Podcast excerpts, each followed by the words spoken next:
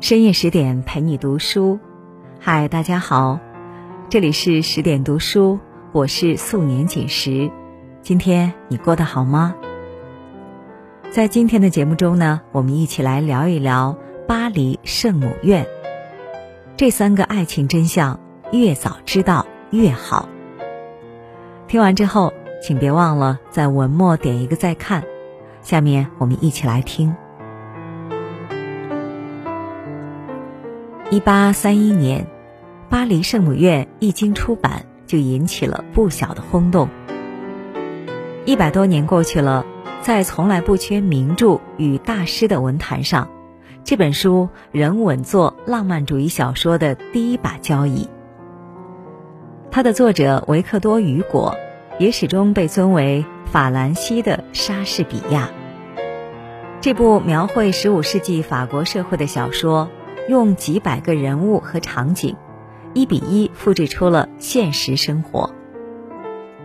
雨果用女孩艾斯梅拉达的三段感情，拼凑出一块魔镜，折射出人性里的卑微、自私与贪婪。艾斯梅拉达因其轻视的美貌，赢得无数人的爱慕，但恰恰是这些爱慕者亲手将她送上了绞刑架。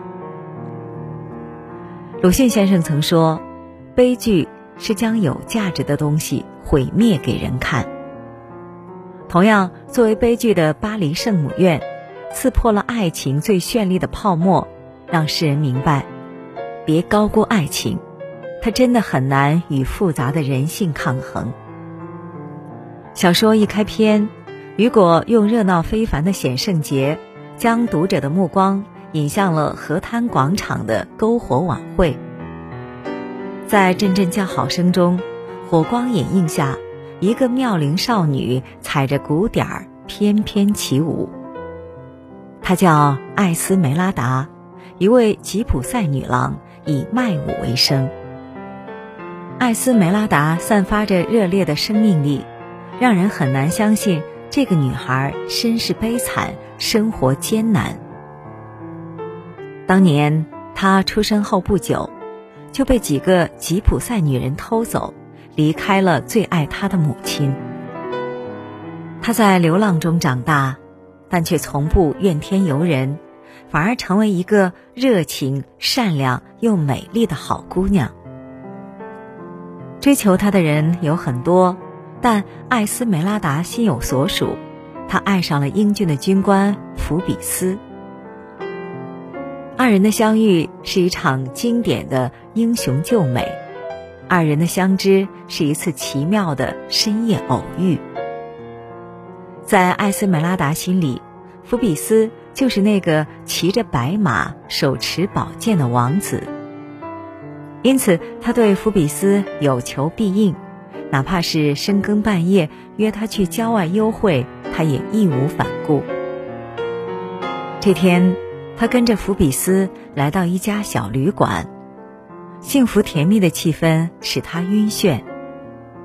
艾斯梅拉达动情地说：“能成为你的妻子，我真的无比荣幸。”谁曾想，福比斯听到这句话后，脸色骤然一变，用冷漠的语气说：“我们这样就很好，为什么非要结婚呢？”原来。福比斯和其他男人一样，不过是贪恋艾斯梅拉达的美貌，事实上根本看不起她。艾斯梅拉达正想追问，可忽然间不知从哪里窜出来一个歹徒，刺伤了福比斯。见福比斯痛苦的倒在血泊中，艾斯梅拉达晕了过去。更戏剧性的情节是，等艾斯梅拉达醒来。他却被定为谋杀犯，关进了死牢。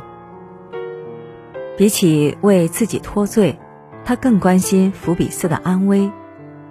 可直到他被送上绞刑架，都没有等来福比斯的一点消息。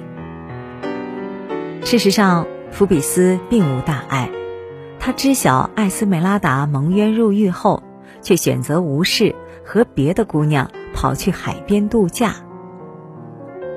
艾斯梅拉达至死都没有认清，他心中的完美伴侣，不过是一个庸俗不堪又薄情寡义的人。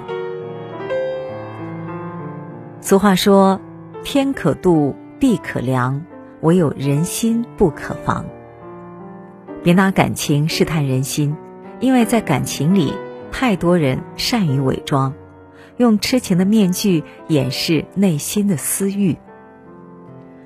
无论多爱，都别把自己的人生全盘交付，要为自己留一条余生的后路。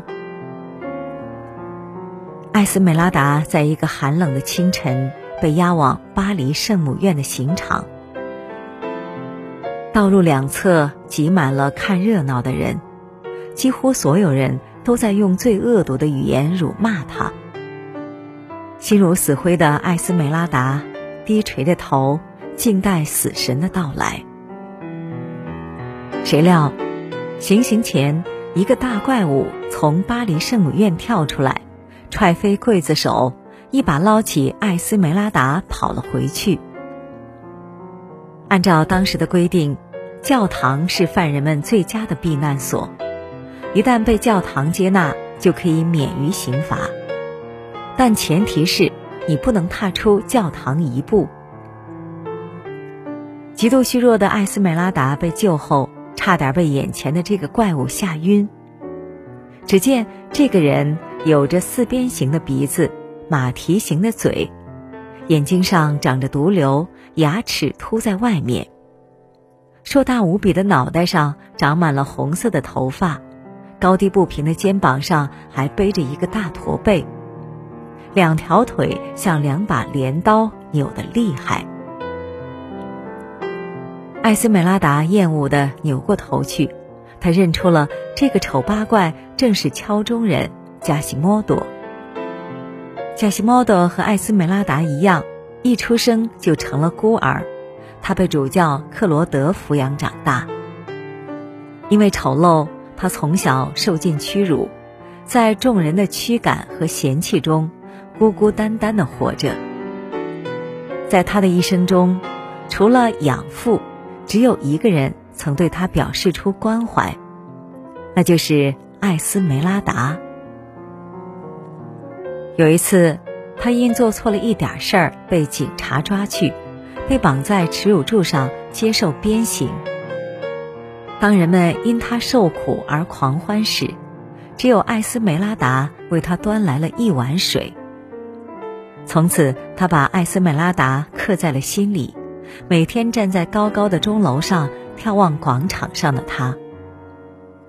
如今，他拼命救下了艾斯梅拉达，无微不至的照顾他，但。艾斯梅拉达却始终厌恶自己，连自己递过去的水都不愿喝。为了取悦艾斯梅拉达，贾西莫多试图把福比斯带来，但最后却以失败告终。这件事让艾斯梅拉达失望透顶，他竟对贾西莫多恶语相向，让他滚远点儿。后来。艾斯梅拉达被主教克罗德赶出了巴黎圣母院，他被当众抓获，活活绞死。艾斯梅拉达死后，贾西莫多亲手杀死了自己的恩人克罗德，最后殉情。贾西莫多让我想起了一句话：无论多爱一个人，也不要卑微的弄丢自己。爱情里，你越是卑微。越是增加了对方不珍惜自己的概率。爱不应摧毁人生，爱的本质是治愈，应给人向上的力量。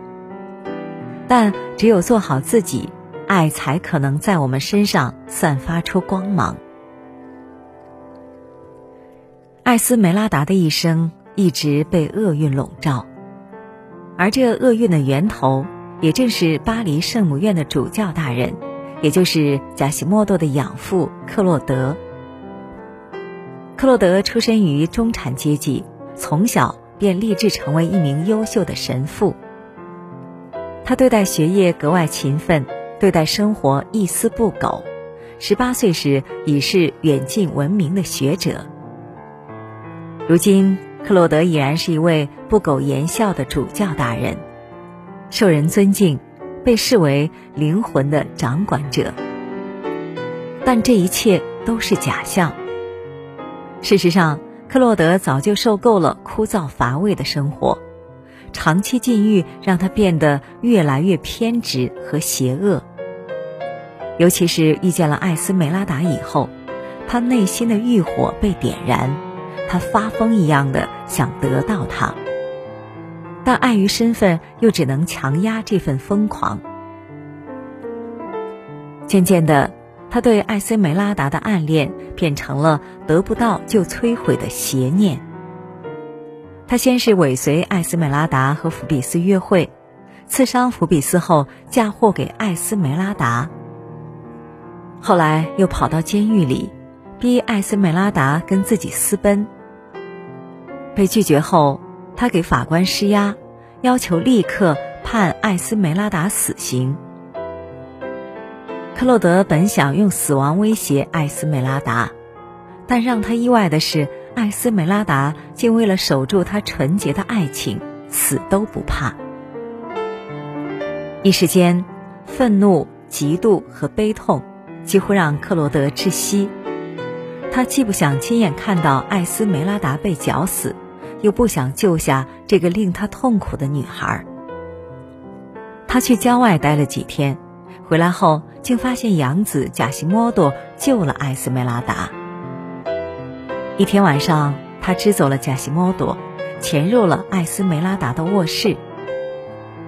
他跪在床前，热烈的诉说着他的爱。他说：“如果你愿意，我可以不当主教，带你去世界上的任何一个地方。”可随后，他又被对方的一声冷笑和几句嘲讽。彻底激怒。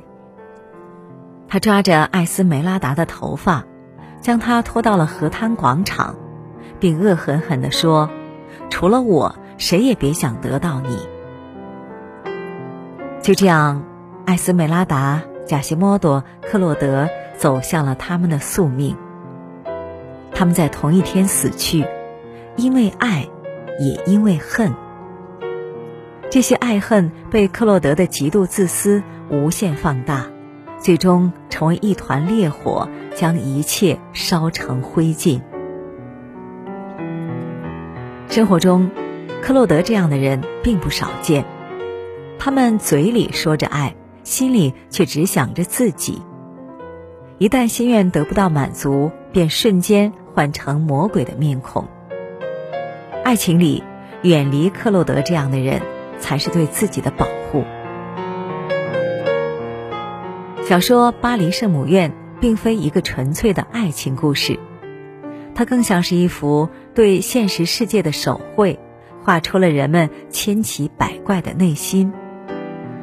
我们或许会为艾斯梅拉达和加西莫多的不幸感到悲伤，可他们的悲剧又何尝不是自己亲手缔造的呢？而克洛德作为悲剧的源头，其实展现出的价值是引发我们对人性的探讨。正如雨果所言，在上帝创造的万物中，放出最大光明的是人心；不幸的是，制造最深黑暗的也是人心。想要幸福，就别把爱情当作唯一筹码，更不能迷失自我。被利己之心吞噬。人生是一场修行，生活就是最大的道场。愿我们看清世道人心，在爱情里练就一颗百毒不侵的心。好了，今天的文章我们就分享完了。喜欢的话，请在文末点一个再看。更多美文，请继续关注十点读书，也欢迎把我们推荐给你的朋友和家人，让我们在阅读里成为更好的自己。